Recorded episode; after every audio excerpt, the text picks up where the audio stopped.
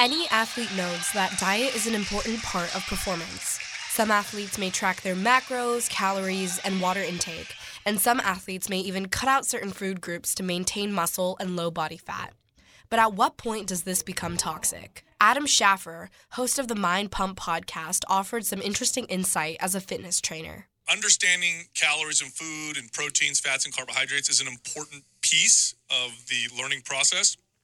But a, as a long term approach, it's terrible because what you don't want to do, and this I've seen this countless times, is nobody wants to live, unless you're a fanatic, right? Nobody wants to live a life where they're constantly counting calories, constantly tracking macros. It's it's it's neurotic, and it, it's actually a pretty short, good shortcut towards dysfunctional eating habits. Student athletes are under pressure to maintain a high performance in their sport, and in certain cases, the pressure results in the athletes developing eating disorders due to the relationship between their athletic performance, their nutritional intake, and training schedule.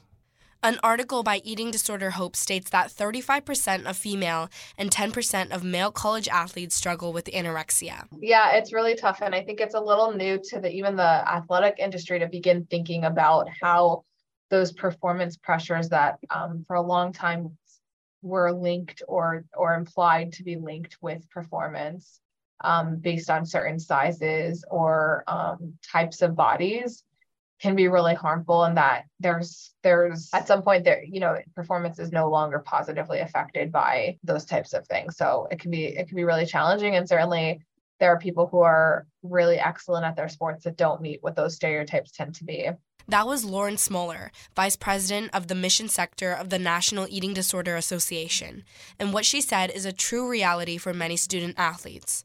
In our conversation, she also brought up solutions and ways to offer support for the students who may be struggling with their relationship to food. You know, if it's if you're comfortable addressing how those comments or behaviors make you feel um, and the effect it could have on you, that's really awesome. If you aren't um, feeling comfortable about that is there another person that can help with that conversation?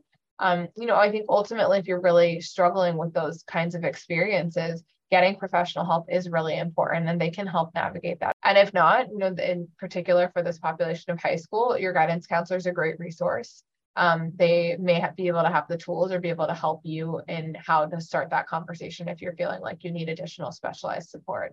No student athlete and no person for that matter should be going through eating disorders on their own. Encourage your student athletes so harmful thoughts and behaviors won't get in the way of having fun in your sport. This is Grace Go for KMIH 889 The Bridge.